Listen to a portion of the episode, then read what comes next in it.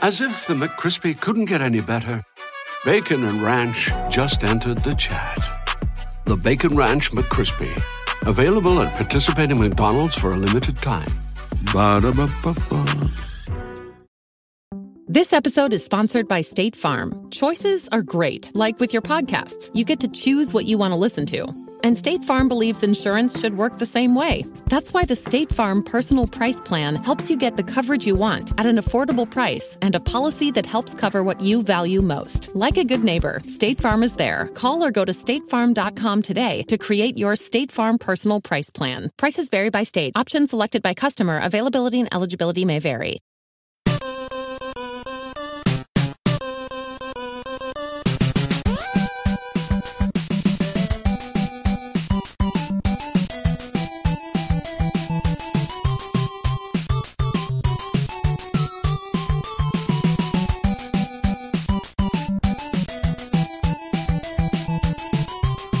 Welcome to the family here on Purple Mafia. I am your host, Paladino Joey, or Joey Awajan. Purple Mafia is available on iTunes, Google Podcast, Stitcher, and Double Twist. It's nice to finally be back on board with you once again today. The lawn cleanups are done. It's cold, and that's good. I'm glad it's cold. I'd rather it be cold rather than wet and rainy like it was immediately after we finished the lawns and we froze to death because it was way colder just a couple days earlier and when we were out doing the lawns. But the lawns are done, so I can finally record regularly now, even after late games and all that good stuff. It's a Monday morning, and well, we could be Monday morning quarterbacks all we want. We won the bleeping game. The Vikings won 24 to 17 over the hated Green Bay Packers. Well, there you go. It's about time we uh, won a game, right? No. well, okay. Yeah, I'm sorry I was away for the Bears game and all that. And boy, it's been a long time since Purple Mafia has been recorded. What was it, November 4th? Because you had the Bears, uh, excuse me, the uh, Detroit game, which was a lot of fun, but was almost too easy. That's a coach that's not going to last long. The coach of the Packers, Mike McCarthy, is probably not going to last long. He's no relation to Brett McCarthy, who is definitely a star candidate. I'm already saying that to start out the show. no relation to South Dakota's finest Brett McCarthy, who is a future Hall of Famer for Purple Mafia, without a doubt, by the way. Um, so he's definitely on the ballot this year, we'll say. um, point made, the Vikings won the game. That's good. The other point made, the Vikings stunk against the Chicago Bears. The score was okay, 25 to 20, but the Vikings scored late in that one. We're not going to go hard and heavy into that. We'll just go into some of the conversation you guys had, including a call from Brent Jacobson. I apologize. It may have been from the Detroit game. It may have been that far back, but like how I had already recorded that type of thing. But one way or another, Brent Jacobson will be on the air today, finally. So I apologize to Brent Jacobson, and I apologize to all of you that it, I was away for a week. Of course, lawn cleanup still needed to get done. The pressure was on. We basically were up against a, wall like you wouldn't believe, and then we ba- and we crossed the Delaware River on a f- freezing cold Friday into a into a snowy night on Friday, Friday before Thanksgiving, and yeah, well, luckily things uh, improved after that. But um, here we are again today. Things hadn't even finished by Sunday into Monday. but we're here today. Point made. I'm dragging this out. Minnesota 24 17. Wasn't the best game you ever saw, but Kirk Cousins played, I would have to say, his best game as a Viking in US Bank Stadium. I would have to say that. Uh, mediocre against San Francisco terrible against Buffalo. Should we go down the list? Awful against the Saints. Well, he wasn't that awful, but he got worse. Yeah, he was bad against the Saints. He started well, and then things went downhill.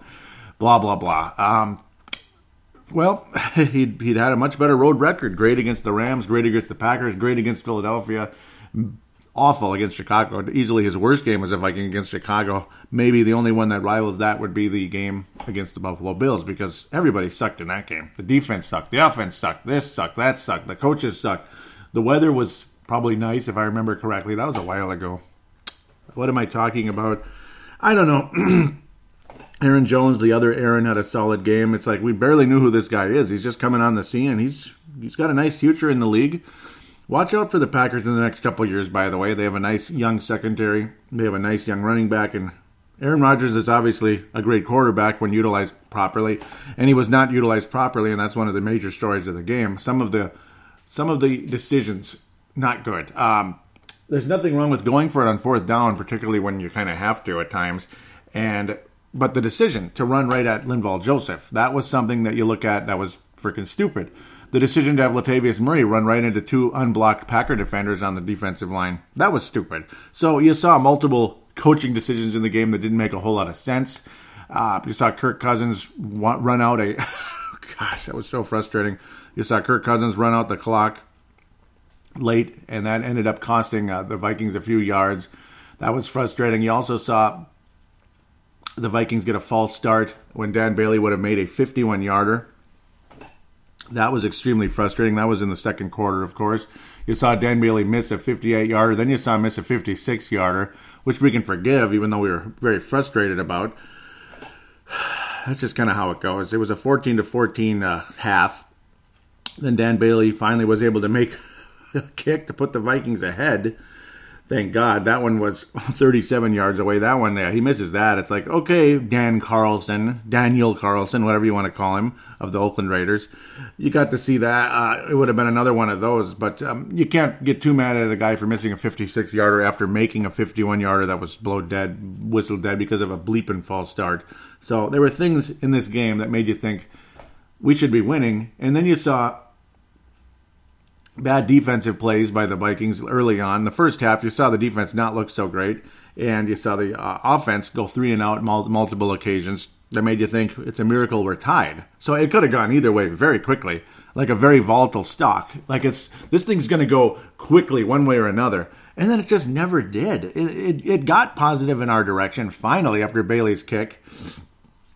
But um, that's kind of how that was. You got to see a very nice screen pass you got to see the Vikings utilize their running back properly. The other number 33, the Packers 33, in Aaron Jones, and of course the the Vikings running back in Dalvin Cook. The running game itself very mediocre. Uh, Latavius Murray and Dalvin Cook just about every time they'd run up the gut, it seemed like, and then you heard this. And you know what that means? Two yards in a cloud of dust, one yard in a cloud of dust, maybe three yards in a cloud of dust, but that's pretty much what the Vikings averaged on the ground. But you did get the beautiful screen pass, which of course led Dalvin Cook all the way into the end zone. That was awesome. That was a great play. You could say that was the, one of the highlight offensive plays of the game.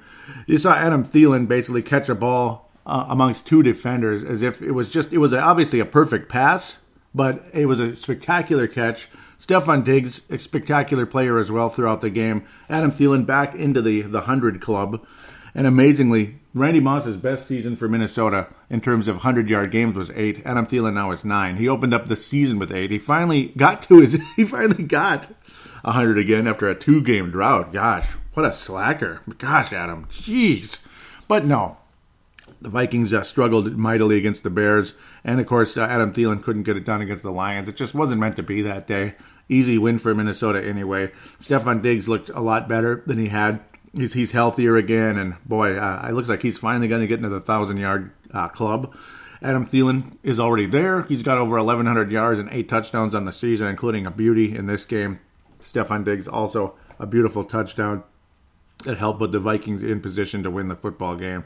Uh, you got to see a weird celebration.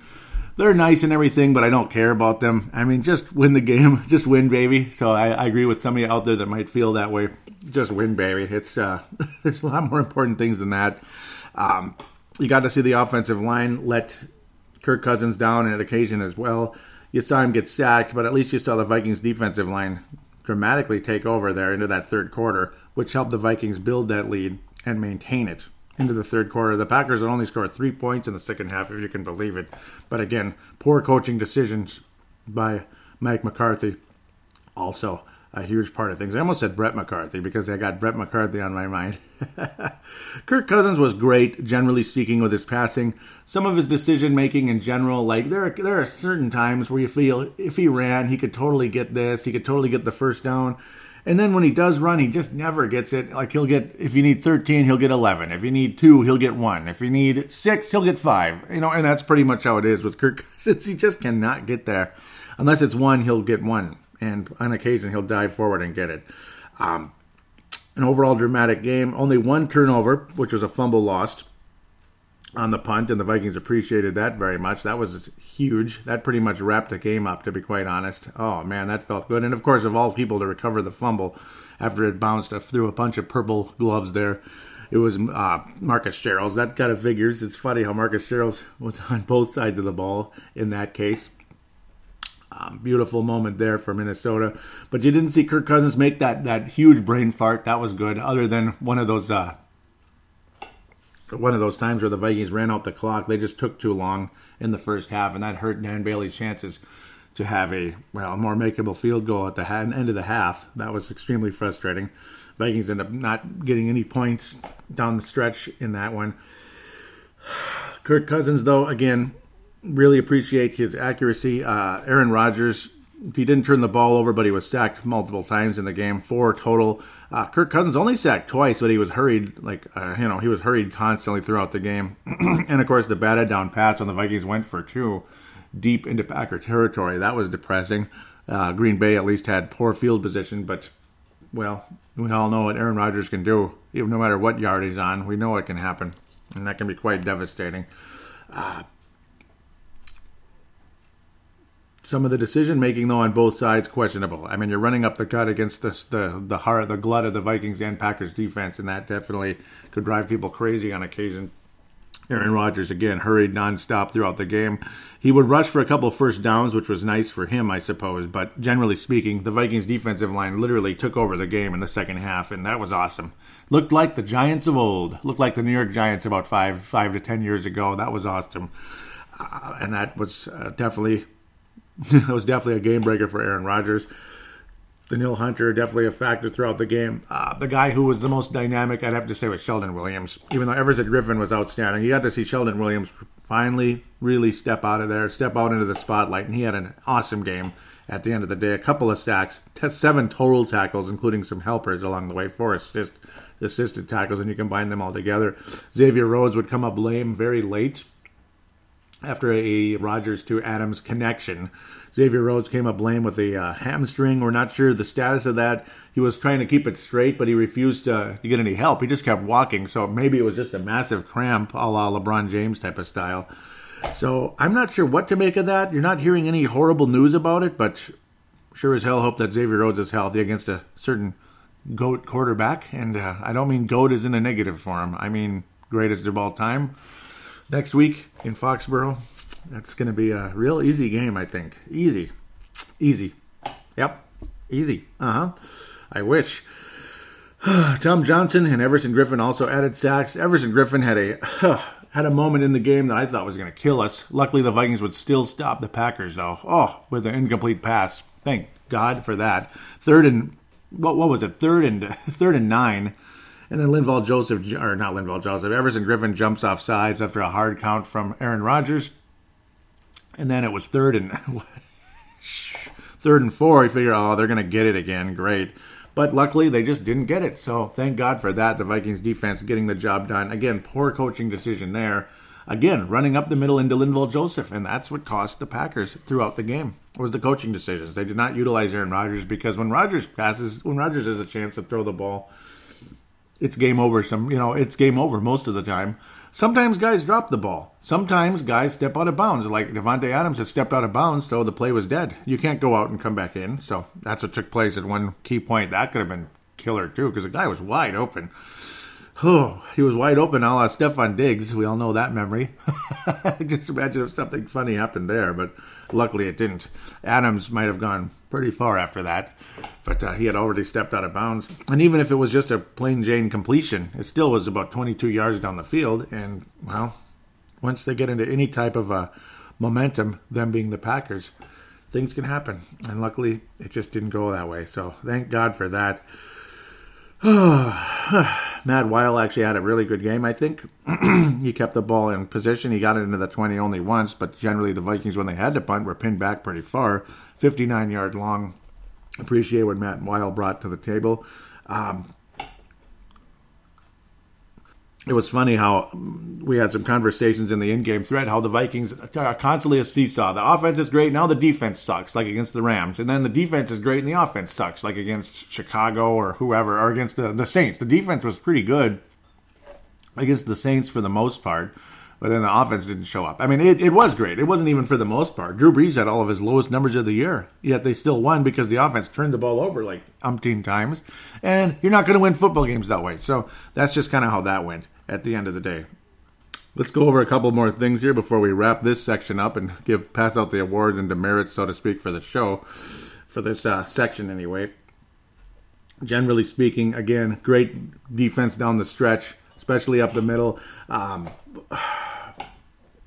Harrison Smith had a spectacular tackle at one point that cost the Packers there, forced, forced them to punt or actually kick a field goal. It was an incredible stop by Harrison Smith. It actually was a punt, and that was awesome. He got in there, he blitzed, and he got to that got to that running back at the last second. That was a great play by Harrison Smith. The guy is so underrated, and every time you think you know Harrison Smith is, uh, you think oh he's invisible. He never is invisible. He's he's always a factor at one point. You just don't realize it and you just love what Harrison Smith brings to this team. His value is off the charts. Great game by Sheldon Richardson. Once again, I gotta say, Anthony Barr non-factor, so no broken collarbone for anything. And uh, generally speaking, he was he wasn't near a whole lot of plays. They were avoiding him at times. And his his uh, counterpart Eric Kendricks, his, his his friend over there, Eric Kendricks ended up with seven total tackles, but most of them were assists. Danielle Hunter, huge factor against the running game down the stretch as well. He had four tackles. Usually, though, you know, you know, usually don't get a whole lot of tackles. Generally speaking, when you're more of a pass rusher, but still a great game. Uh, Anthony Harris is looking more and more like he's ready to dethrone uh, Andrew Sendejo from his position. Anthony Harris, huge factor the last few weeks against Detroit, and he was even good against Chicago, this and that. So we really appreciate what he brings at the end of the day. The Fran Tarkington Award for this show, it could go to multiple players. Kirk Cousins had a great game. Danielle Hunter was was a was a big factor. Sheldon Williams, I want to give it to Sheldon Williams. Sheldon Richardson. Why am I calling him Sheldon Williams? I'm keep getting distracted with that, but uh, Sheldon Richardson ultimately I think deserves it. He he was pressuring Aaron Rodgers throughout the game, and he had a very strong performance. He looked like the three technique we had signed in the offseason for 12 million bucks even though you know 12 million isn't even like a lot for some of these these guys when they're at the top of their game but i'll take 12 million any day of the week uh, awesome awesome game for sheldon richardson huge performance of course harrison smith always deserves uh, notification. Uh, he he always deserves notoriety in the situation here at the end of the game. Uh, when you're looking to pass out awards, he always deserves recognition. But Sheldon Richardson, I believe, will get the Fran tarkington Award for this particular game. The Christian Ponder Memorial. You want to give it to Dan Bailey, but well, 48 yards isn't that close. It was indoors, and that annoys the hell out of me. Some of the goofy play calling can drive you crazy. I don't know. I mean, you, you wish you could make the 48 yarder. It would be nice. Luckily, it wasn't a huge factor. Um, some of the weird penalties, just the dumb penalties down the stretch, did not help the Vikings. You can't blame the refs for everything. Some of the calls might not have been something you you agree with all the time, but hey, they gave us some good spots that helped us in a big way. Some of those close plays where Dalvin Cook rushed barely, or Dalvin Cook or Latavius Murray barely was able to get an inch forward and still gave us a first down. When you could argue the Packers might have had a case that it wasn't first down. So I can't get mad at the refs or anything. Um, it's hard to really pass out anything to any type of a uh, bad player in this game. Nobody got really burned that bad throughout the game. Uh, I'm just annoyed with some of the missed kicks, I suppose. And again, it would be a very weak, a very, very weak Christian Ponder memorial to Dan Bailey. It's not like get him off the team or anything. Because, I mean, who else are you going to get at this point? I mean, I, I like Kai Forbath, but Dan Bailey and Kai Forbath are about the same, I think. Their, their level is the same. Dan Bailey has gone from a guy who might have been future Hall of Fame level to just average. He's just an average Joe, man. He's just an average Dan. And that's basically what he is at this point but he's still good enough to be a NFL kicker, as far as I'm concerned. He could still make kicks, and I think he would in a big moment in the playoffs if the Vikings ultimately get to play in some big moments in the postseason coming up. And I think the skill level is very much there for the Vikings to do that, but they still have to do it. And when you look at next week's opponent, and the opponent coming up after that, it's not going to be easy, folks. It's not going to be easy. I would sure hate to be back down to 500 again in a couple of weeks, but it's possible let's just uh, make sure that it doesn't go that direction. Vikings wind up coming out of that eight and four, eight eight four and one. Okay, and we're feeling really, really, really good. But I'm not convinced that's going to happen just yet. We'll try to try our best, I suppose. So with that, we'll take a quick break, and we will come back and preview the next week. And of course, again, look around the NFL and the NFC North, including the Thanksgiving Day game Bears versus Lions.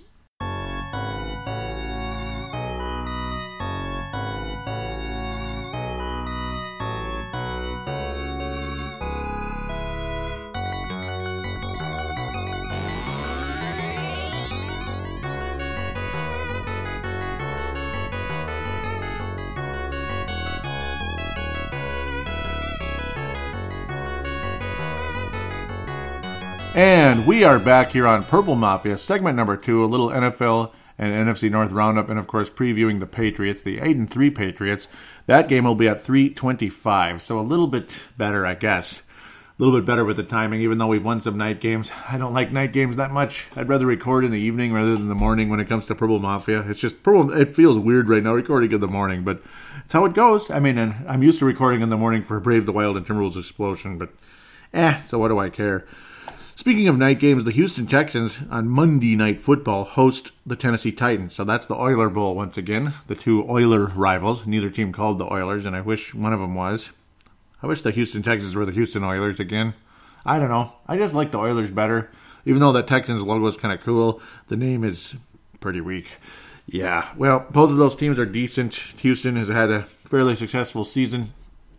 Mr. Watson there has had some wonderful uh, games, but generally speaking, nothing like last year. He had an awesome rookie year before the ACL, but uh, we'll get back to him in a little while. Uh, good luck for the uh, Houston Texans tonight. I do think they'll win the game over the Tennessee Titans. Of course, Chicago, Detroit. We'll get to that much later.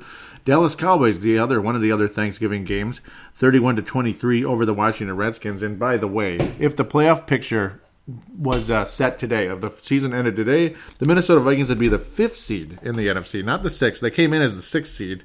But of course, things change during the course of the week. Minnesota will be heading to Dallas, Texas. And I think that's a very winnable game.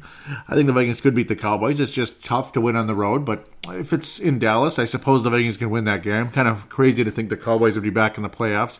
Who knows what'll happen in the next few weeks? I don't think the Redskins are going to make it because Alex Smith had another Joe Theismann type of moment. So that's really sad. It did not happen on Thanksgiving Day. It happened last week when I wasn't able to record.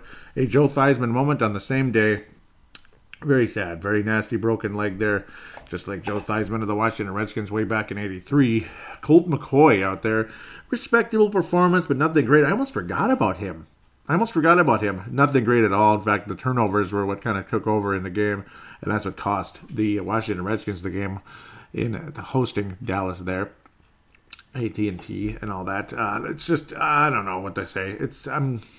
Uh, I don't like the Cowboys that much. The Redskins, meh. You know, kind of a it was kind of a boring game, but uh, Dak Prescott got the job done down the stretch. He actually had a pretty decent game, despite being sacked at times. He was certainly very efficient. Adrian Peterson has come back to the pack significantly after a strong start to the season. He did not have a particularly great game against the Cowboys, but still 758 yards in the season. He is climbing up that ladder into the greatest running backs of all time, and, and God bless him he made a statement earlier this week. I'm not even going to get into it. It's okay. Uh, but uh, Adrian Peterson, his best year since he led the NFL in rushing in 2015. Still had 448 yards last year, uh, just with Arizona alone. So he had a little over 500 when you combine his very brief stint with the New Orleans Saints. Only 81 yards in four games. But thought I'd touch into Adrian Peterson. Might as well. It's cool seeing him uh, still playing and being effective, I suppose. Whether you love him, whether you hate him, and I don't hate him. I just thought he was one dimensional. New Orleans Saints, the favorites to win the Super Bowl. They are the favorites to win the Super Bowl. Um, and I got a feeling it's going to be New England and, and, New Orleans. That's actually what I went with at the beginning of the season, and I think I'm going to be right. Hopefully, I'm right about who wins it because I don't want the Saints to win. I had the Patriots winning one last hurrah for Tom Brady, six championships. He'll finally get number six, which is insane and then he'll then that maybe he'll be it. I don't know. I mean, the guy's just still got it. He's still great, even though he's 41 years old. Uh, the other ageless wonder is Drew Brees. It'd be quite a historical Super Bowl, I got to think. The greatest passing quarterbacks of all time. I mean, they've passed Favre, they've passed Marino, they've passed Manning, they've passed everybody. Unitas, obviously. Wow amazing. And again, and Matt Ryan also, he did not have a particularly good game. And the Falcons are four and seven. The best record they could possibly be is nine and seven no hope of catching the New Orleans Saints, who are 10 and 1 and having fun. Uh, the NFC, very awesome. I mean, you can almost put together the Final Four in the NFL if if the Kansas City Chiefs win a playoff game. The Kansas City Chiefs will be in the second round, yes, but will they win a playoff game? Every freaking time, no matter how great the Kansas City Chiefs record is, they don't do jack in the playoffs. They just don't. Whether it's Andy Reid, whether it's Marty Schottenheimer, and whether it was even old uh, Dick Vermeil. All three of those coaches, very, very good coaches, obviously. Marty Schottenheimer was an excellent coach. Um, Dick Vermeil was an excellent coach. Kansas City had some success for a while there, and then things got really rough. Todd Haley and a couple others along the way that were had no success whatsoever. Uh, but then, then you can bring in Andy Reid, and he the success is back, and Kansas City's being the Chiefs again, and you get Arrowhead Stadium and their little thing they do there, and the Vikings never win in that place. Thank God we don't have to play there this year because it's just you just you just pull, pull out the red marker and write the little L there. Whether you're trying to be a millennial or not, you're taking the L. Um, well, because people used to say that back in the early 90s. Millennials weren't talking about taking an L back then, were they? You're just taking an L. That's all. You, just were. I'm too old to be a millennial, and I'm glad for that. Let's move on. New Orleans, 31 to 17. Drew Brees is what he is. 171 yards, nothing spectacular. Actually, this is not that great of a game in the yardage department, but he still threw for four touchdowns because the efficiency makes everything easy. Alvin Kamara, when you have a guy like that, everything's easy. Mark Ingram, Julio Jones is one of the greatest wide receivers of all time if he can stay healthy, and generally he has been. But unfortunately, the poor Falcons, they're just not what they were, and I don't know, man. It's too bad. It's too bad. Um, you know, I kind of almost like the Falcons now, almost partially because they're not the Saints. I, I, feel the way I feel about the Saints the way I used to feel about the Falcons. I can't can't stand them. Buffalo Bills got the uh, Jaguars offensive coordinator fired. That's like every armchair quarterback's dream, isn't it? Oh, get the fire that offensive coordinator. Just like Schnelker years ago with the Vikings. Schnelker will be the offensive coach. No bleeping question about that. And obviously Jerry Burns. Um, they're booing the shit out of him. Bleepers. Okay, sorry, I can't say the F word on this show. I, I, don't think it's a good idea. But yes, Buffalo got the Jacksonville Jaguars offensive coordinator fired, and the Jacksonville Jaguars will probably be hiring a new coach, Mike McCarthy. no, I don't know. Maybe, maybe, maybe that's McCarthy's next job. or John DeFilippo's next job. Well, John DeFilippo's interesting. He's not great yet. He's interesting though. Uh, you can definitely say that the Buffalo Bills. Jeez, jeez. it's a couple of interesting matchups here. Cleveland, hey, Vinrock, Vince Germano, go Browns. How about them Cincinnati Bengals who started out the year like they always do? Really good, just awesome start to the season, and they're five and six. Cincinnati, you suck. You start off the season so nice, and then here you go again. Like Ronald Reagan would say, there you go again. Cincinnati is one game behind the Cincinnati, uh, one game ahead of the Cleveland Browns at this moment. 35 points. Baker Mayfield is on is is is on the scene. He is on the scene, and he uh, took it to that Cincinnati Bengals team. Just took it to him.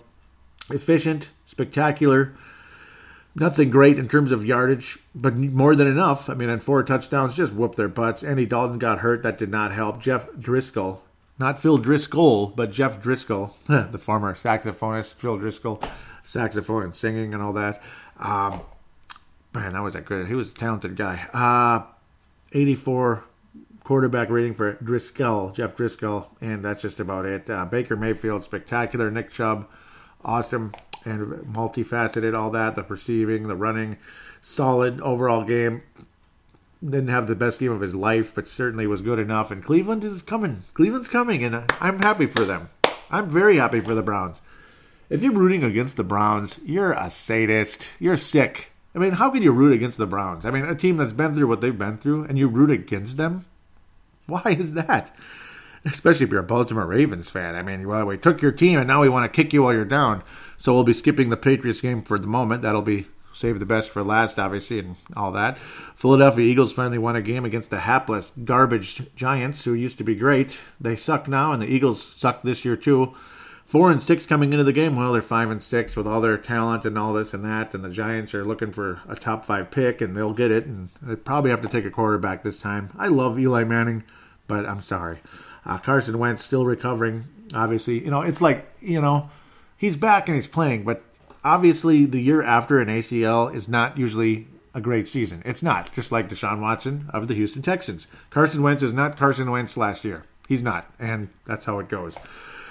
Saquon Barkley, their number one pick, well, he looked the part, at least with that 51 yard scamper to pay dirt and all that, but uh, generally speaking, was he the right pick for the Giants? Not necessarily, but at least they took Will Hernandez for their sake.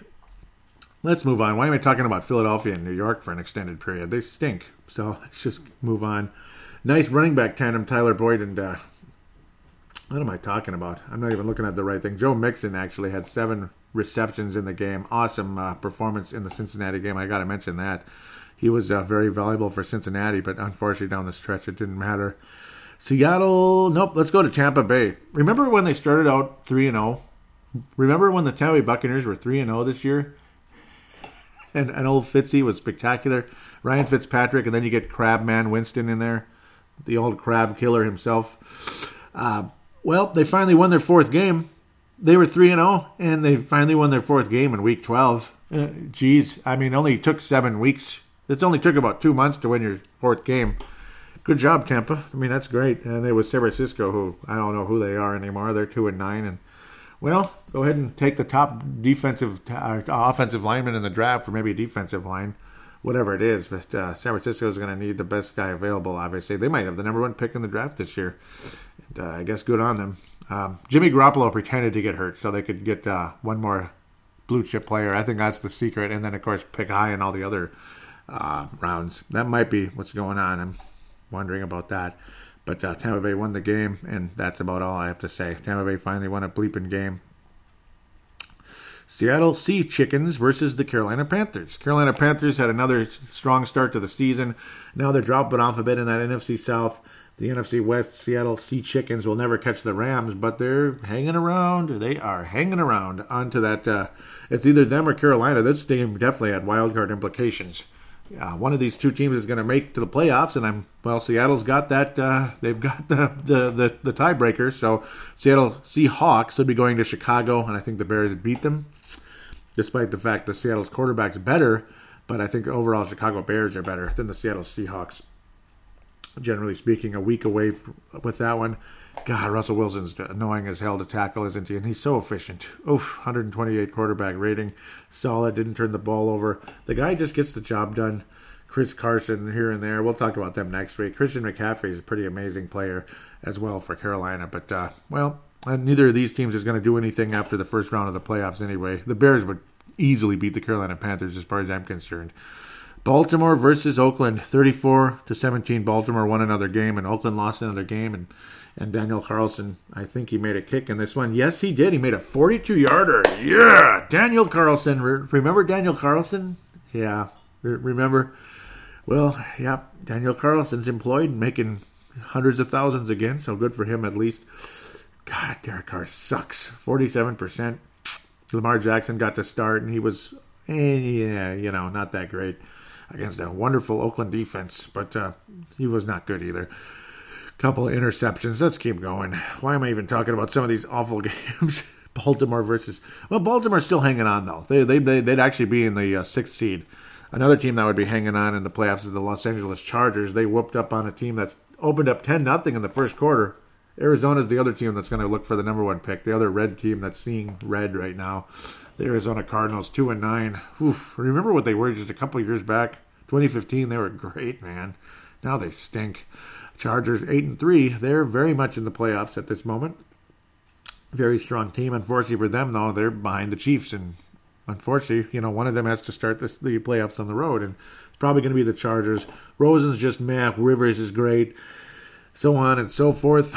Well, 45 to 10. I mean, San Diego moving forward. I just called them San Diego. Los Angeles moving forward. Denver with a crucial win over the Pittsburgh Steelers. Case Keenum, nice game for him against a team that beat up on him pretty bad last year. Denver hanging on for dear life in Bronco Stadium. Pittsburgh Steelers with a key loss that could end up, uh, well, I don't know. I don't think they're going to get to the conference final. I mean, that was a conversation this morning on Sports Center. I don't think Pittsburgh's going to any conference final. I think they'll make the playoffs and they'll lose in the first, maybe second round. They're not going to beat the Chiefs or the Patriots, and if they do, well, nice underdog win, I guess. But uh, I'm not that high on the Pittsburgh Steelers. They're just, they're just okay. You know, I mean, they're they're the kind of team they're not going to win much. A couple more teams that aren't going to win much before we get to the NFC North. Of course, Minnesota played Green Bay, so the only other game is the Thanksgiving one. How about the Colts? They're hanging on. They they just might make it six and five. Wow, the Indianapolis Colts are back to life, and they another wild card type of game here. Miami, they beat Miami by just three, 27-24. I would have been rooting for Miami in this game. Ryan Tannehill's back. It's not the other guy anymore. Gosh, that's funny. Oh, funny to imagine. Uh, um, it's not Brock Osweiler anymore. it's funny. I almost forgot his name. That's funny. But uh, Brock Osweiler, and he he was good for Miami, but they're probably not going to make it. Luck, respectable, solid game, of course. Generally speaking, you have 343 yards, but again, he's been throwing interceptions. He's a lot sloppier than he used to be, but that just kind of is what it is. Let's get to Chicago and Detroit.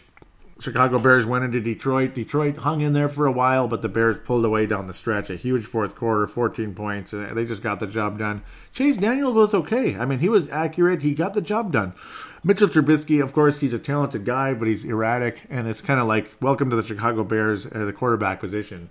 I mean, have the Bears ever really had a great quarterback? Like way, way back in the day? Jim McMahon was a very good game manager. And well, Chase Daniel had to be a game manager in this one. He was solid. Mitchell Trubisky's more than that, but we'll see.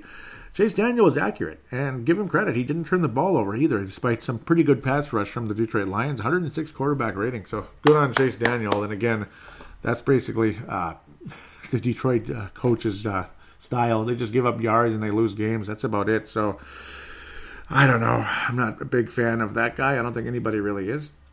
And of course, him being Matt Patricia, I didn't even want to say his name because he's so average. Uh, Tarik Cohen, great. Uh, Tarik Cohen had a couple moments, but generally speaking, the Bears hardly ever ran the ball in the game. I mean, Jordan Howard hardly did anything. It's kind of funny. So the running game basically did nothing. Vikings running game didn't do much against Detroit either, but Chicago just got the job done. It was Chase Daniel attempting 37 passes, and he did a really good job, to be quite honest. Uh, spread the ball all over the place. Taylor Gabriel, Tarik Cohen, all those guys all over the field. Anthony Miller here and there.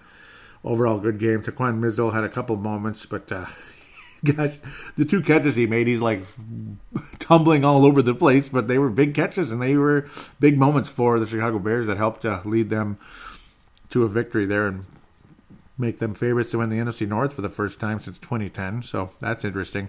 Back in 2010, the Bears won the division, but the Packers won the Super Bowl. Pretty crazy to imagine that, and that sucked. Uh, New England Patriots. Are you ready to play the Patriots? Are you ready? You, all, are you all set? Remember when the Jets were three and three? The Vikings went to New New uh, New York, New York Jets, MetLife Stadium. Three and three Jets, kind of dangerous team. I was kind of worried actually going into that game because their defense forces turnovers, and, and you know, uh, Sam Darnold's got a nice future here and there, but he turns the ball over at times, and he didn't have a great run. Uh, at least against the Vikings, he turned the ball over some more, and boy, they've lost five games in a row. They're now three and eight after losing to the New England Patriots. Josh McCown was actually in there in this particular game, so that's turning back the clock. We all know what Josh McCown did to the Vikings back in uh, 2003. That's how old McCown goes. That's how far back he goes with the Arizona Cardinals and all that. The famous call by play uh, Paul Allen and all that.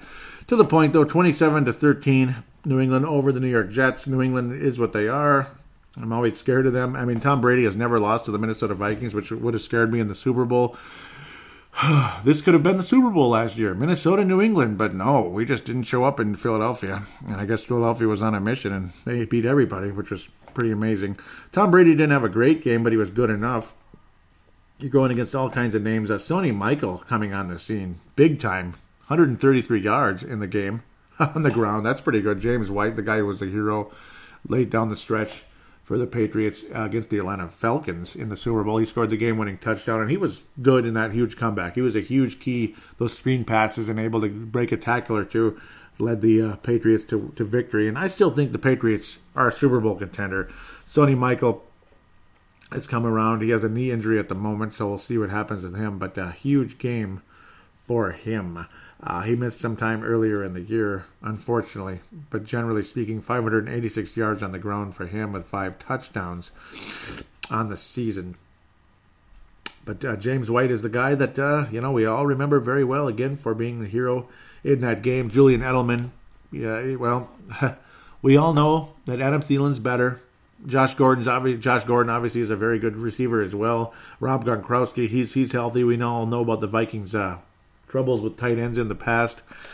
Generally speaking, the Vikings don't play well against the New England Patriots. Uh, I'm not too scared of Cordarrelle Patterson. At the end of the day, I, am just not. Uh, he didn't even return any kicks. He, he doesn't return kicks for the Patriots at the moment. I don't know why that is. You'd think he would be like that'd be like a, a no-brainer for the uh, New England Patriots, considering what a good kick returner he was for the Vikings in the past. But maybe uh, Belichick doesn't trust him. I don't know. Last time the Vikings went to Foxborough, wasn't it what thirty-four to nothing? And then Randy Moss like went off on Childress and basically said, uh, and then he went to the media and just said, "F this." Basically, I'm not talking to anybody the rest of the year. And the next morning, Randy Moss is cut, and Brad Childress said, "I don't give a damn if they fire me. I'm going to cut him anyway." And then he basically lied to everybody and said this was this was not an emotional decision. Yeah, it was emotional, all right. he caught he caught him on the spot after he went off, but Moss had no catches in that game. He was worthless at that point. But then again, it wasn't even if he was worthless. The offense was worthless. The Vikings didn't even show up to play in that game. Uh, Brett Favre was awful. I remember he got a laceration, a facial laceration, helmet to ch- to chin. Basically, that was nasty. Poor guy. Um, 34 to nothing, if I remember correctly. The Vikings just sucked in that game. Um, New England, Minnesota. Boy, should we look at the history between these two between these two teams? And as expected, these two teams don't play each other very much. Well, we're playing the AFC East this year. New England Patriots lead the lead the all-time series eight to four. When's the last time the Vikings beat the Patriots? Uh, 2000, huh? And that was with uh, Drew Bledsoe. And the Vikings beat the Patriots. That was in New England, too. I oh I kind of remember that game. I kind of do. Yeah, very early in the season. That's when Culpepper was having that amazing year, and the Patriots were disappointing at that stage. Tom Brady was on the roster as a rookie, and yeah, I don't know. Um, we'll just kind of let that go. Uh, he was behind Drew Bledsoe. The Vikings beat the Patriots also in '97. Hmm. I barely I barely remember that game, and I was watching the Vikings back then. Huh. But the Vikings' last win over the New England Patriots in 2000. Since then, the Vikings have played the Patriots four times. Let's look at the old uh, the overall history. Minnesota won the very first game. They were called the Boston Patriots back in 1970, December 13th. Minnesota 35 to 14. Vikings slightly better team at the time. 1988, the Vikings won 36 to six over an awful Patriots team that had lost the 85 Super Bowl. At that point, they were just a hapless team. Man, imagine if that was the Super Bowl, Minnesota versus New England. Oh, I wish. But uh, yep, 97, the Vikings won. And 2000, the Vikings won 23 to 18 and then 21 to 13, respectively. Patriots won in 74 by just three points. Vikings, no, Patriots won by four points in 79 when I was about six months old there, December the 16th. And then again, a couple of overtime games in 91, which, uh, and then in 94, I remember that very well. That was a bullcrap game. Vikings were up 20 to nothing in that game, and the Patriots with uh, Drew Bledsoe came roaring back. Jack Del Rio had, had, an interception go right through his fingers, and it was caught for like a 30 yard gain. It was just disgusting. I was so sick.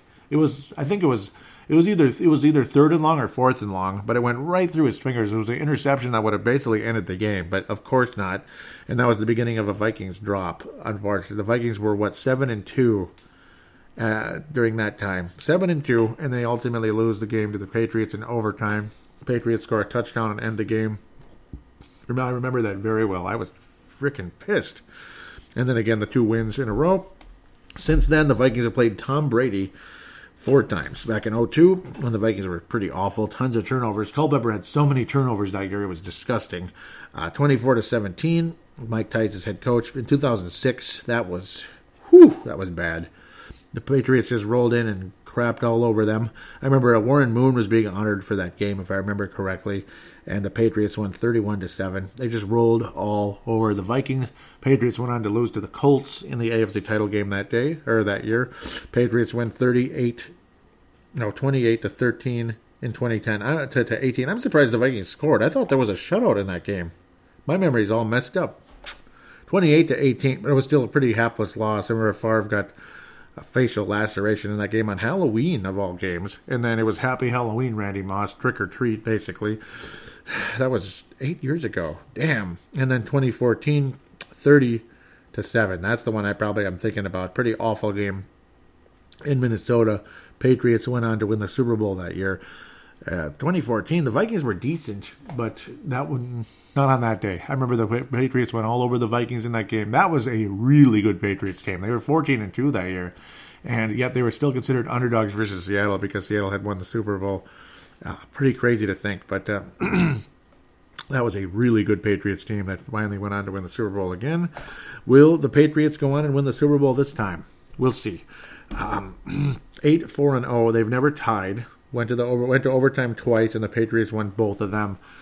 I don't like the Vikings' overall chances in this game. I mean, the Patriots still have a ton of talent, and of course, well, they are who they are. The pedigree, the coaching, the coach and the quarterback is the main reason why the Vikings will have a hard time. Obviously, the receivers are valuable. Julian Edelman, Josh Gordon's a big name. He's not as fast as he was with Cleveland. He's just kind of, I don't know, he just seems mediocre, but then wham, then he explodes and has a great game. Well, I hope Xavier Rhodes is healthy because we're going to need him against Josh Gordon. Uh, Julian Edelman will probably be uh, defended by Trae Waynes, I'm guessing, or Xavier. Uh, what am I talking about? Xavier. Uh, uh, Mackensie Alexander. It'll be those guys going on him. Chris Hogan is a factor at times. He's had some big moments, but generally speaking, he's nothing super spectacular. Rob Gronkowski. Oh boy. Well, the Vikings have been better defensively since that Philadelphia game, the Vikings defense has been pretty damn good, to be quite honest. Even against the Bears, they were good. There were all those flipping turnovers. They really screwed uh, screwed the defense over. Same with the Saints. So both of the recent losses, the defenses was still great, but the Vikings offense basically gave points away. So that's going to be the key in this one. I mean, the Patriots defense is. I mean, they give up yards, not as much as last year though. Jeez, that was crazy. They're not as as exciting and spectacular offensively as they were last year but still, they are who they are. In overall yards allowed a game, the Patriots allow, what, 377 on the season. They're in the lower half of the league, so they still give up yardage. But in terms of forced fumbles and all that, the Patriots, well, they're also kind of down there. So they're not necessarily big on turnovers either, necessarily, but they get the interceptions. So again, that's what could be the problem. 12 interceptions on the season. They are tied for fourth in the NFL with interceptions. Chicago's got 20. Jeez, Chicago 20, Miami 17, Cleveland 14. That's an improving defense. Is the Cleveland Browns have definitely stepped up defensively in the draft the last few years, and that's helped them a lot. Look, look at the Bears' rush defense, though. God, that scares me. New Orleans is even better, which is crazy when you think about that. But then again, teams are constantly passing against the New Orleans uh, Saints, so maybe we shouldn't look at that too uh, too uh, excitingly. 107 yards allowed per game on the ground versus the Patriots. As for passing, Patriots give up 269. That's in the bottom quarter or so of the league, bottom third, bottom quarter of the league, but they do get interceptions. So that's the key right there. Obviously, I mean, I expect Kirk Cousins to have a, a, a good game. I expect him to get plenty of yardage. I expect Adam Thielen and uh, Stefon Diggs to have big games. It's just you just hope the Vikings can protect the football. I mean, that's kind of number one. And then of course the other side of the ball, just pray to God Tom Brady's not having a good game. do do the best we can. Of course, uh, pressure the quarterback. That's number one. If you pressure Tom Brady, if you pressure Joe Montana, if you pressure Steve Young, if you pressure any quarterback, if they can't throw the ball, they can't win the game. So that's common sense. And the Vikings got the job done against Aaron Rodgers yesterday. They ended up pressuring Aaron Rodgers enough that he was on his back on occasion, and that ended up uh, costing the Packers the game, other than poor coaching decisions. I don't expect Bill Belichick to make a whole lot of poor coaching decisions in the game. That's the one problem. Again, protect the football and pressure the quarterback, basic type of stuff. But I mean, that's the only way to hopefully beat the Saints, of course. Again, pressure Tom Brady as best as possible. The Vikings defensive line can do it. We all know they can.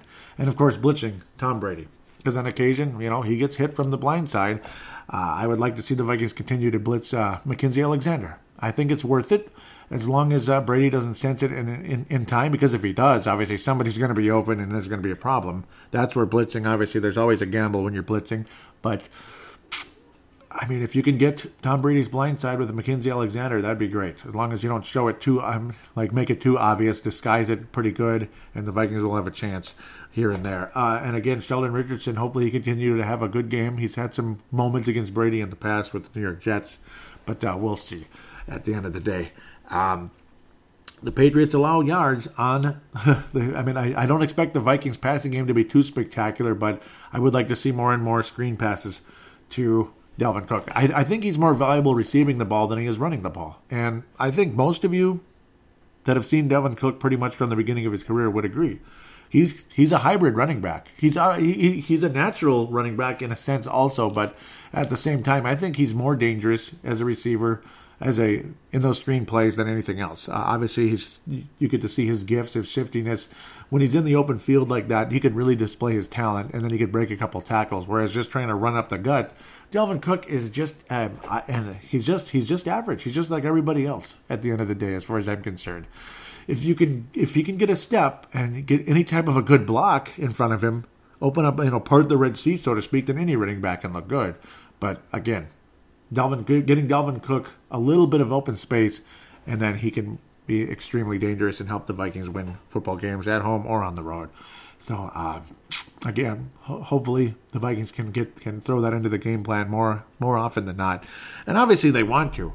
And the Patriots are probably thinking the same thing, this and that. It's just disguise. I mean, just get it ready best possible. Disguise it to a point that the Patriots are are guessing here and there. Mix things up. Obviously, a couple of deep plays to Thielen and Diggs down the stretch, and of course, uh, Diggs very valuable on those slants as well. So um, that's the hope. This is the Patriots defense that gives up yardage, but they force turnovers. Just like uh, they're kind of like the Jets in that sense. They'll give up some yards, but they will force some turnovers. That's where the danger comes in. Do the Vikings win the game? I doubt it. I don't think we ever beat the Patriots. It would be nice though. I mean, if you're going to beat the Patriots, you might as well do it when Tom Brady's 41. I mean, he's been undefeated against us so far. In only four games though, so you might as well make fifth time a charm, I guess, and finally win a game in New England for the first time since well, not that long ago, but it's it's been a while since 2000, uh, I believe. Yes, 2000. The Vikings beat Drew Bledsoe and the Patriots, so that'd be great. Right before Tom Brady was the Patriots quarterback, that'd be awesome. So hoping and praying. Uh, Tom Brady was taken in the 2000 draft. He watched Drew Bledsoe have a mediocre season that year before. Then Drew Bledsoe had the bloody lungs. Tom Brady came in, and the rest was history. Patriots will beat the Vikings, unfortunately, by a final score of 31 to 27. It's going to be a close, frustrating game. The Vikings will be in it. They'll make things extremely interesting. But I think Tom Brady and the Patriots are just good enough to get the job done. They'll be nine and three, and the Vikings drop to six five and one. I'm just being realistic. I hope we can flip flop the score and the Vikings win a thriller on the road. And boy, wouldn't that be great? With that, we'll take a break and we'll get caught up a bit with fan interaction.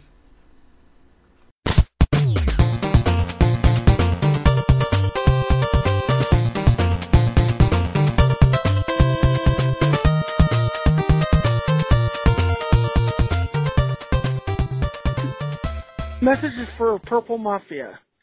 Hey, Joey. Brent Jacobson here. Uh, where shall I begin? Couple Bravo Sierra penalties like that roughing the passer on Harry the Hitman there. Ay, ay, ay. Hey, Bears are good. Nothing says we can't still surpass them. I mean, yeah, now they have a two game lead, but we have one more against them here in our building, which I'll be in the house for working security. Uh,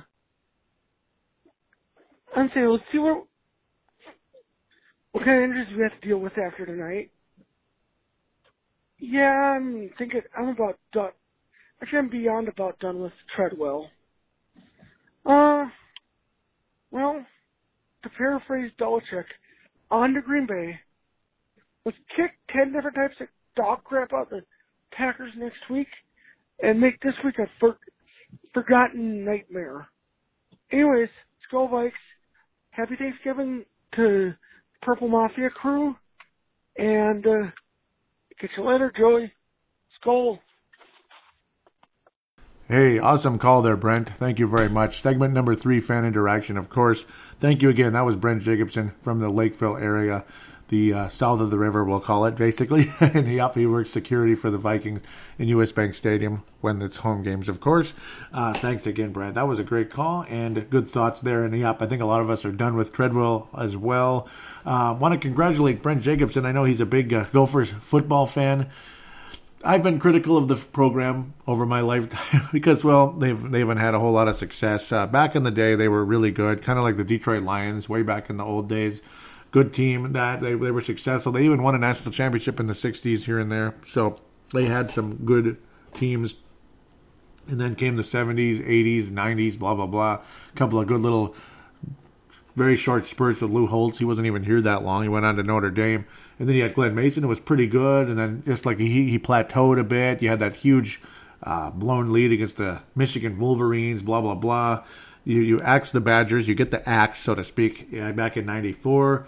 And then you get the axe again in 2003. Now, back in 94, that's the Jim Wacker days. I, I remember that. That's the first time I remember the Gophers beating the Badgers. And then it took nine years for the Gophers to get it back again in the Glen Mason era in 2003. I believe that was the Music City year, maybe the year the Gophers won the Music City Bowl. I think I could be wrong. I'm pretty sure the the Gophers won a bowl that year. Maybe that was the year they won the Sun Bowl. I'm not sure, but then all these years later, 2003, folks. There was no HD back then. Okay, there were some 720 TVs. They were about 20 grand back in those days, or maybe 15 grand, 10 grand, whatever. Maybe they dropped in price. Yeah, they are. They they had a bit by 03. Pardon me. Back in '99, they were like 20,000 bucks. I'm over here looking at a 4K TV that only cost me $327, and it's by Samsung. Thanks to a the first time I ever did any Black Friday thing in my life, I did it on the internet. I didn't go anywhere. So, but ultimately, it's going to be just Christmas money that'll help pay for it for the at the end of the day. So, only 327 bucks. That's nothing. It's crazy to think about that, but uh, there I go, getting way off topic a bit. But uh, that's how long ago it was, though. I mean, you just had some overpriced 720p uh, TVs the last time the Gophers beat the uh, Wisconsin Badgers. And then you see these bright gold, shiny helmets, these newer uniforms that aren't that great. I don't like them that much. I'd rather they go old school again. They look kind of weird. PJ Fleck, Mr. Rah rah, Mr. Row the Boat, Mr. Ski-U-Mah, go Gophers. Ski-U-Mah, row the boat, go Gophers. PJ Fleck had that frustrating run earlier in the season, giving up like a billion yards to Illinois. You fire the offensive defensive coordinator, pardon me, and then you promote uh, the other guy, and um, that's a guy I'd like long term to be the Gophers' defensive coordinator because I think he's done a fantastic job. So great, uh, great defense against the Badgers, great defense against Purdue. The Gophers are going to play in a bowl game, so that's great. Um, it's funny because it wasn't that long ago the Gophers won the Holiday Bowl with uh, Tracy Claeys as the coach and they lost the Fiesta Bowl with Jerry Kill as the coach a couple years before that. So that was in the 2014, I believe.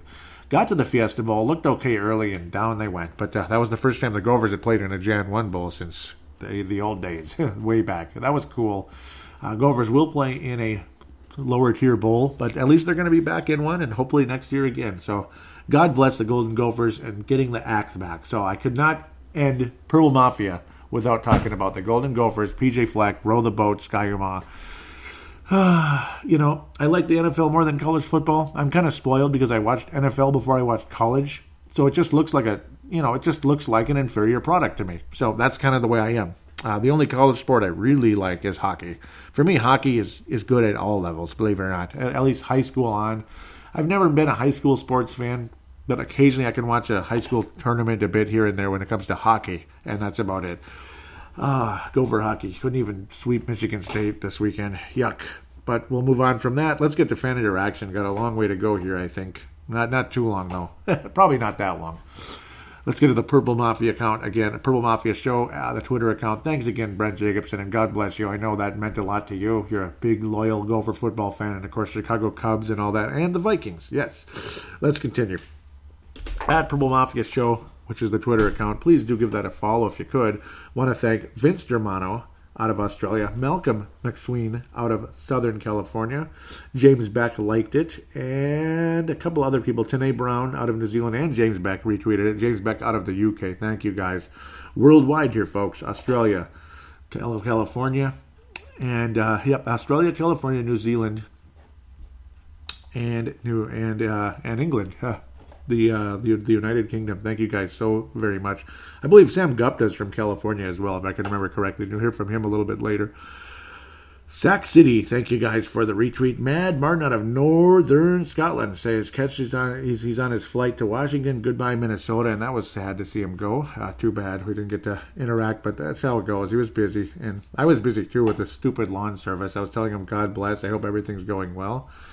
Um, hear from him a little bit here. Been a bit of up. A great Washington sunset. Here we go. Let's take a look at this. That's awesome. Look at that. And you get that gigantic Mason looking uh, monument, but we'll leave that alone. The Mason part of it, anyway. The Washington Monument. Beautiful looking uh, sunset. That's awesome. Awesome stuff. He didn't. I don't think he sent it to me. He was just tweeting it out, but that, that's okay. I'll still mention it on the show because it's cool. Uh, and then we get to scroll through all the notifications.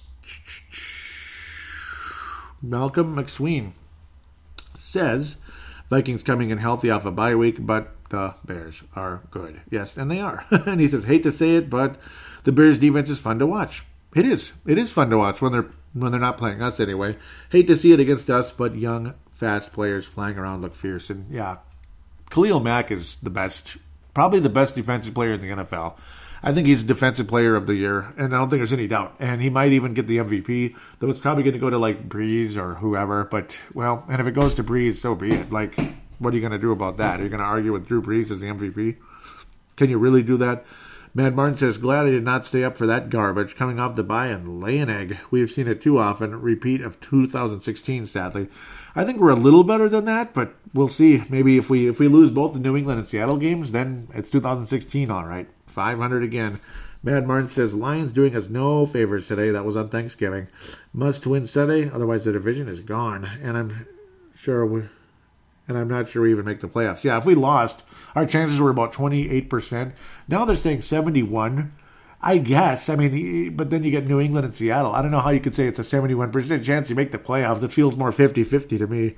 Uh, Mad Martin continuing saying, starting to look like another wasted season and I don't blame you for feeling that. I'm kind of sad myself, to be quite honest. Uh, am I following this guy? Yep, I am. Okay, good. Uh, Sam Gupta says, totally agree. Let's look at this real quick because there was a conversation going on that he's jumped into. I was saying, no, yep, the type of screenplay from Mr. Uh, Cousins to Cook. Now, that is the type of screenplay we've been dying for. Sam Gupta, hashtag, or not hashtag, at Beagle Breath says, totally agree. Nice change of pace tonight with all three phases playing well. Yep, the special teams played well, offense and defense. So great thoughts there, Sam Gupta. I believe that's it for. Yep, I was saying this is definitely a must win. For the longest time, it looked like we were going to find a way to lose this one, and it really felt like it. It was not good. It didn't feel good at all. So that's the end of the Twitter account for now. And we're going to bounce around a bit here on the Facebook page if it ever loads. It's like right there and it doesn't load. Don't you just love when it does that? Uh, yep, it's frustrating. The game thread. Let's go to the post game thread for the Bears. That's the best time to do it. And then I'll pass out an award for that show and, and a separate award for this show. So we'll do the post game from the Chicago game. So we are going to backtrack because we have to. I don't want to ignore you guys. That'd be terrible. Tony Coleman out of South Dakota and Purple Mafia Hall of Famer says, I waited two weeks for this and it was a garbage game until the Vikings kind of got back into it for a little while. Justin Mayer Henry out of Colorado, and most likely a super, uh, yeah, he's a future Hall of Famer. Says, glad I missed it. Look at this guy missing every game. Look at you, hater. No, I'm kidding. Jacob Etrium says, the Bears didn't win, we lost. Neither team really played well, and no, they didn't. Mitchell Trubisky gave us opportunities to win that football game, and the Vikings did not capitalize. Bottom line. So great thoughts, Jacob Etrium. He should be a star candidate. He says, The Bears didn't win. We lost. Neither team really played well. I welcome the next Bears matchup at home in a few weeks.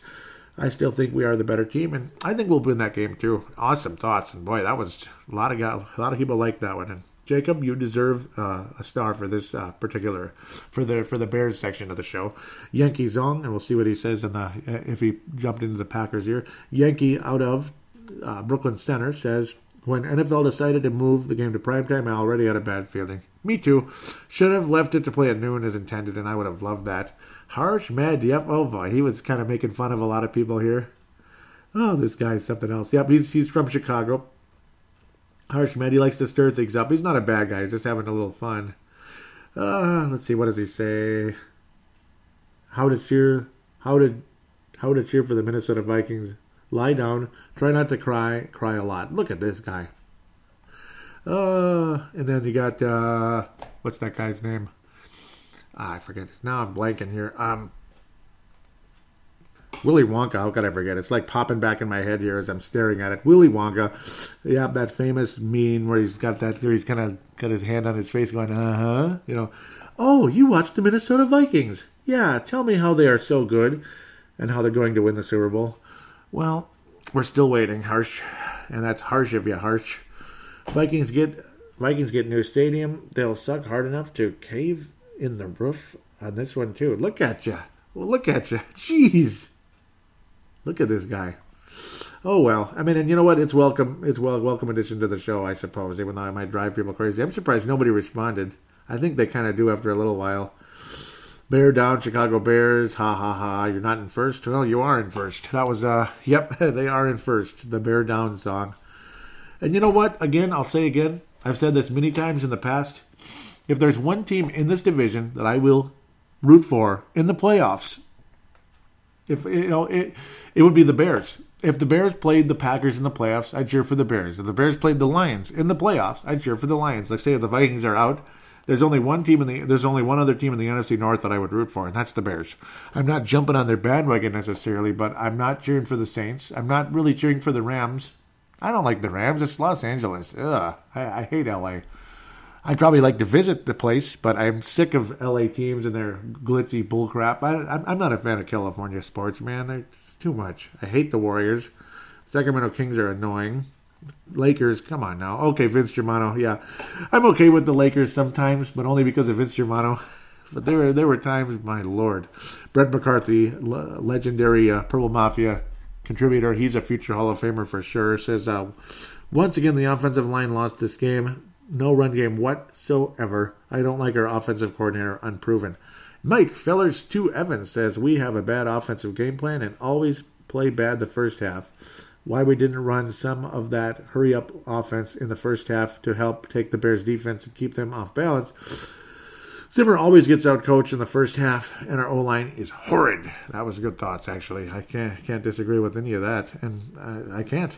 Um, Neither did Dave Hickey out of Iowa, who is also a future Hall of Famer. He's yeah, I mean, it's his name is pretty much on the black already. I mean, duh, it's like a no-brainer. It was only because he was a tiny bit newer than some of the other guys, just a tiny bit. So that he didn't get in last year. I just had to get that first six in, the original six, like hockey.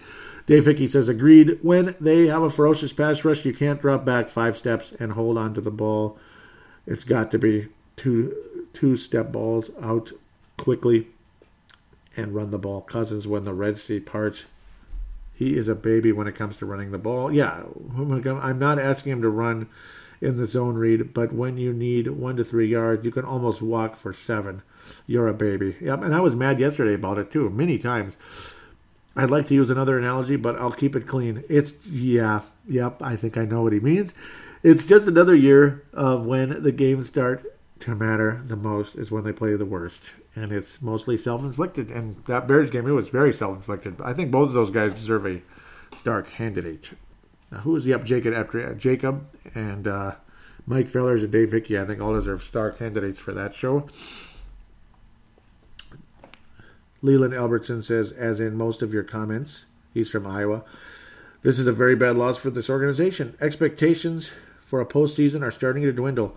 Although there's a lot of football left to play, maybe a wild card and a first round knockout is even setting the bar too high. Oof, watching the reactions by the players on the sideline seems like they have no heart left for winning. Some say it's all the contract extension that they paid out. Some say no faith in Cousins since every game he pads his stats. But when it's crunch time, you know an interception or fumble is coming. Some say we are being outcoached every game, for sure the first half. I'm saying let's see what's next the, the next four games bring and be the judge Foreman statements. Yep, for the uh, judge of the aforementioned statements. Yep, that probably is a star candidate right there. Dave Hickey says all all these jokes are pretty much the truth until they do something about it, and I don't see the this team doing it. Yeah, but I think he means George Harsh Med, Harsh Harsh Med up there. Gerald String wraps, wraps up this section saying, we were not ready to play. Kind of started on that ugly three and out first drive, followed by the fumble, which is becoming a concern issue for Cook. Yeah, that was a horrible fumble. It's official. We need a lot of help in offensive line. Our D plays so much better when the offense can manage time of possession, which they did yesterday. Sorry, the 84 million missing link theory didn't work again. Uh huh. Good thoughts there. So the stars for the Chicago Bears section of the show. The gold star is going to go uh, I want to give it to. I do. A lot of people. Yeah, a lot of people love what he had to say. Jacob Etrium is going to get the gold star for the Chicago part of the show. Bronze star, or excuse me, silver star. Mike Feller, Stu Evans, bronze star. To Dave Hickey and Leland. They're both going to bring in the bronze star for sure. Great thoughts there, guys. Awesome conversation. Thank you for uh, being a part of that. So there's the stars and the awards for the Chicago section. Let's move on to Green Bay. Well, briefly, I was gonna, I was saying again also that uh, I could not get on the show. I could not do the show last week. I was basically to sum it up and telling everybody Happy Thanksgiving. Leland out of Iowa says, uh, you too, Joey, and all the Purple Mafia faithful. Thank you very much. Kurt Back says, we'll be waiting, Joey. Gerald String says, have a great Thanksgiving, Joey. Hopefully, next game we're ready to play. And they were. Brent Jacobson says, that is the fun of being an opportunity entrepreneur. Do what pays you and let the rest fall where they may. Uh huh. Harsh Med uh, out of Chicago says, Joey, with the way the season is going, you might only have to do one more show. Ouch, look at this guy. Uh, what was I saying now? He was saying, uh, if you lose to Green Bay next week, you might as well do the season in review show right there itself. Hopefully, you don't have to do that show until the Seattle game. Then you might have to do that show on Tuesday, November 11th instead. Look at this guy. Uh, I was saying I'll be cheering for you guys in the playoffs. I'm not going to cheer for the Rams or the Saints, and he was saying he appreciated that, and I said no problem. And Dave Vicky says even though we played terrible and we played as bad as we did, basically no offense and no time with the ball and multiple turnovers, we still only got beat by five points. I think the Bears are the number one defense, and the Rams and New Orleans are the best offenses yeah, I, I throw in Kansas City too. And we should have won all those games if not for our own mistakes. Yeah, isn't that crazy when you think about that? It's crazy. We could have beat the Rams and the Saints. We could have beaten them. And if we did, who's the number one team then? Vikings. That's right. It's been a very frustrating year. Hashtag Bills loss. yep. We have not put it all together in one game yet this year. And if we ever did, we would be unable, but we're the Vikings. We never do it at the right time and choke year after year. So either great. So either oh yeah, so either get your bleep together, roll through the rest of the year, or start tanking, or get some decent O linemen in the draft with your non-playoff draft positioning. Look at the Texans; they have been playing like crap all year, and they usually don't start playing until the fourth quarter, and have been on an eight-game winning streak. I know because I have Watson as my fantasy quarterback. They have all the breaks go their way. Good players, good coaches too. I believe Zimmer and staff is good, but they have made a lot of mistakes too. Clock management, including late yesterday too, or in the first half yesterday. Stupid play calls. At this point in the season, either get it together or shut it down. Now that was a mouthful. You take yourself a break, Joey. Get your work, get your work done. Get yourself a mouthful at Thanksgiving of course, and have a great holiday. Peace and Skol. And thanks again, Dave Hickey. Definitely a silver laced bronze star there for him. Thank you very much. Malcolm, out of Thanksgiving, or out of Thanksgiving, out of California says, Happy Thanksgiving. Mark Carlson out of Iowa says, I'm not sure why the Vikings can't hold. Wait, what, what did he say? Why I'm not sure why the Vikings can't. Oh, uh, oh, the offensive tackle didn't play more aggressively on offense. Hell, for that matter, on defense too. More pressure on the Bears would have been nice, but my point is we have big time talent in the receiving corps. Sure, we were under fire, but still there were still there are plays for that, or at least I thought there were. No worries about the show, and I hope it was a fantastic Thanksgiving holiday up north. Mark from Iowa. Thanks again, Mark, and God bless. Purple Mafia Hall of Famer that he is. Mark Carlson out of Iowa. So, what's going on now? Yep, guy's saying wasn't pretty, but we'll take it. That was where is everything? It's like the whole thing is all jumbled together here. Vikings versus Packers in game thread. I'm going to look at it just for a second here. Probably should keep it fairly brief considering all the other stuff that was already in there. Yep, guys were saying we needed a touchdown and we finally got it here and there. Jerry Hicks was back in there. That was nice to hear from him. Rob Summer was was a part of things. Eric Mustard, stacktastic without blitzes. Yep, that was fun. And that long drive was huge. Unfortunately, uh, the Vikings did not capitalize down the stretch, but still ate up the clock. Remmers gave up a terrible block. He basically just kind of let it. He basically was a matador out there late in the game. He just let the guy right past him and like slapped him on the back. I'm not sure what that was. I'm not sure what that was. Uh, Eric Mustard was saying, "Does Remmers get a half sack for that?" I was pissed at Remmers, but literally the the Vikings literally recovered the fumble immediately on the punt, so that was awesome. Vikings got it right back. Eric Mustard saying, "Nice job, special teams." Guys were very happy, and that's when things went back. I was saying sorry to nitpick, but Cousins never, ever, ever makes it to the first down, and that was when it was like third and thirteen. He got to like the he got to twelve, and I talked about that earlier also. Ah, the batted pass up on the fourth and one. I couldn't believe it. Extremely frustrating. Guys got tired of that. Uh, Brett McCarthy was sick of the offensive line. Gerald String was frustrated as well. He thought the Vikings had it wrapped up. The Packers got back in the game, but luckily well, I had to settle for, for a field goal, and that's extremely lucky when you sit down and think about that. Oh boy, mm. that was a big win according to Josh Mayer Henry, and I agree. Dave Hickey says yes, Diggs to just save the game, and again that was that huge third down conversion. That was risky, third and six. You figure you're not going to be able to run the ball, but. Uh, I don't know. And if you do run it, okay, you try to burn the clock, but then the Packers get the ball back. Getting the first down ended the game, and that was a huge play by Diggs, and he waved goodbye to the Packers. That was pretty cool. Brett McCarthy says it wasn't pretty, but we'll take it. Harsh Med says, Thank you, Vikings, for beating the Packers. Now, good luck in New England and Seattle because you're all going to need it. They are juggernauts at home, and yes, they are. I hate the Seahawks with a passion. I hope the Vikings do knock them down, and we'll see what happens. Put the Seahawks out of their misery once and for all would be the the best ever, I think. Hopefully. So let's get to the post game thread now. And near the end of the show here. Sorry, my, I don't know why my nose is starting to plug up. I think I have a little bit of allergies this time of year. And usually I'm not much of an allergy guy. Uh, Vikings versus Packers post game thread is here. As of course, now we'll get to what people had to say. Ali Sidikai simply says Skol. Gotta like that. Chris Porter out of Idaho says congrats, good job Vikings, and of course an old old friend of the show. Thank you guys very much from the sportstuff.com there back in the day with Chris Porter, great guy. Brett McCarthy says nice win. Let's take it on the road. Skol. Gerald String says, as usual, playing Aaron Rodgers never matters how. A W is a W, and that's all that matters. Now a big week and trip out east. We will need to be a lot sharper to pull that off without looking, I don't think the Vikings have to have ever beat Tom Brady. You're you're correct. You are correct. The Vikings have never beaten Tom Brady. So you got that uh, right there.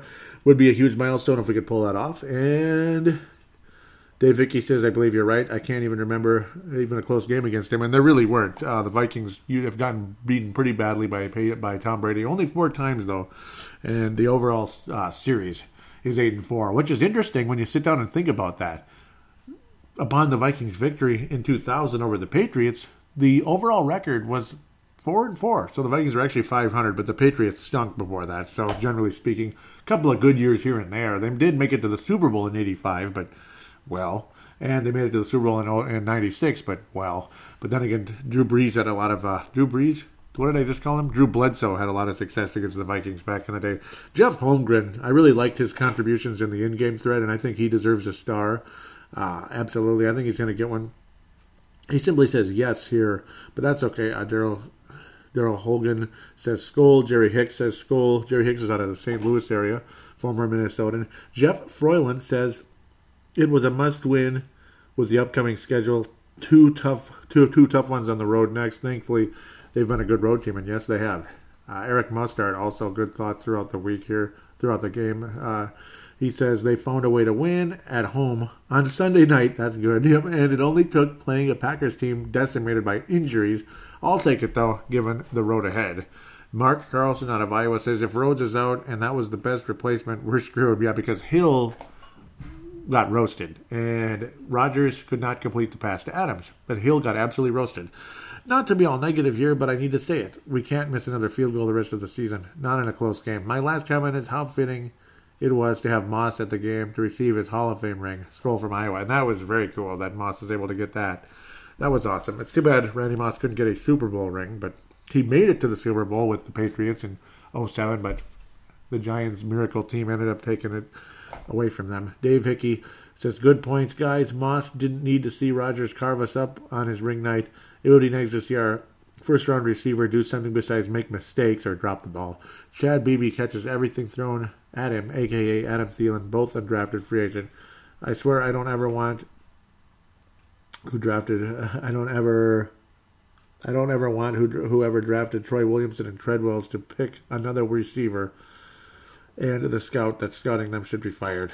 Yep. Yeah, I mean, taking a receiver in the first round hasn't boded well for us, except for Moss, or tie both of them up until the third round, because I guess they picked Diggs and Thielen and Beebe. Yep, Diggs was a fifth round pick. Thielen was, yep, undrafted. Beebe's undrafted. So kudos for those picks. Eric made a point that we finally won a primetime game. Yes, those are few and far between, not since Moss ran all over people, and we have been good in prime time. Yep, and that was a lot of fun back then. Leland Albertson wraps up this uh, whole section saying, "Win is a win." Now off to the east. On paper, there is a lot of intriguing matchups. Brady has struggled here and there this year. This year, yep. a win there could be a season changer and a strong force and momentum heading into the postseason. And yes, if the Vikings beat the Patriots. Whew, yeah. Then okay, then things can get really interesting. Then you can start believing we could go into Chicago or into Dallas or whoever, knock them out, and maybe, just maybe, the following week, something spectacular could happen. And then, yeah, I mean, that's, you know, you can start building that confidence, and then wonderful things can happen. That's how the New York Giants did it. If the Giants can do it, we can do it. If the Giants can do it, we can do it. That defense for the New York Giants was good. The quarterback was prone to making mistakes at times, but he was very clutch when he needed to be, and that was awesome. Uh, Eli Manning was spectacular, and nobody saw that coming. But that clutch play by Eli Manning in 07 and eventually in 11, whew, 2011 that is, was a sight to behold, without a doubt. Passing out the stars for this show is pretty tough. Um, boy, ooh. I want to give the gold star to Jeff Holmgren. I think he was awesome. Silver stars are going to go to Eric Mustard and Brett McCarthy. You guys are going to ring in the silvers. Bronze stars, it's always tough. Uh, I think Malcolm deserves one from Twitter there. I think he does. Uh, I think so many of you do, and it's hard. But uh, you know, some of you guys have so many uh, great thoughts on Mark Carlson. He's going to pull pull in a bronze for this show. Uh, Eric Mustard, yep, he got a silver if I remember correctly. Yep, Eric Mustard got a silver. I, will even say gold plated silver there. yep, and he shared that with uh, Brett McCarthy. Josh Mayer Henry deserves a bronze as well. Thank you guys so much for being a part of things, and all of you guys deserve so many stars. Gerald String deserves a star. Leland, all you guys always deserve stars, but there's only so few and far that I can give out. So it kind of is what it is. Hopefully the Vikings can beat the Patriots. I don't know what's going to happen, but uh, it is it is going to be quite a challenge, quite a contest, and again, that would catapult the Vikings into something pretty miraculous. I think maybe not miraculous, but maybe, maybe. I mean, you know, sometimes it's just regardless. If it doesn't look like your year, and then sometimes it just is. Like when the Giants, it didn't look like it was their year. The Vikings beat the crap out of them with Tarvaris Bleeping Jackson in their house, and they won the Super Bowl. So, I mean, again, sometimes, sometimes the stars are aligned. Sometimes January comes and something happens. Sometimes in baseball, October happens. You squeeze into the playoffs. You're playing a team that's far superior to you, and you beat them four games to one, like the Detroit Lion, uh, Detroit uh, Tigers versus the Twins. Tigers were the heavy favorites to win the World Series. Twins beat them in five, and then the Twins beat the other team that had won World Series recently, St. Louis Cardinals. I mean, things can happen. Hopefully, hopefully that can happen. It's still there. The hope is still alive. Luckily, the NFL isn't like the old days where it was just San Francisco, Dallas, and that was about it. And those are the teams that won the Super Bowl, or like the Washington Redskins or the New York Giants in the 80s. Teams like that. Uh, the Patriots every year. I mean, no, the Patriots have lost Super Bowls. No, I mean, the Cowboys didn't ever lose the Super Bowl in the Troy Aikman era. And that was irritating. I got sick of it. So, nobody wants them to win ever again. I'm certainly not interested in seeing that happen. Um, but we'll see. The hope is still alive, and that's what counts. Let's just. Uh, one game at a time, backs against the wall, and cliche after another. It's just that the, sometimes you have to be cliched because if you look ahead, your season's over in a second. Football is a game of seconds, a game of inches, a game of millimeters. It's unbelievable, and that's what makes it so great, and that's why we watch it every week. As heartbroken and frustrated as we get, time and time again, we always come back because there's always that chance. There's always that chance, and teams like the New York Giants make you believe. That's why. Thank you again, Eli Manning. Uh, I'm, I'm, about I'm about I'm about 11 years late, but thank you again, Eli Manning. And of course, I probably thanked him more than once over the years for uh, making us dream because maybe maybe making us believe because there is always that possibility. With that, I'm going to wish all of you a safe safe week, happy week, good week, productive week, warm week, this and that. I'm watching a little snow flurry is going to bounce around, even though the sun is peeking out. I love winter. I, I do. I'm, I'm glad the cleanups are done. I'm, that's one major thing to be thankful for. Uh, and that, this and that. So enjoying the new TV. Finally, something a little bit upper grade than what I'd had before. It was a it was a 1080, but it was a Toshiba, and it was it's you know it's mediocre. Now I got something a little bit better. So thank you again for that. Thank God for that.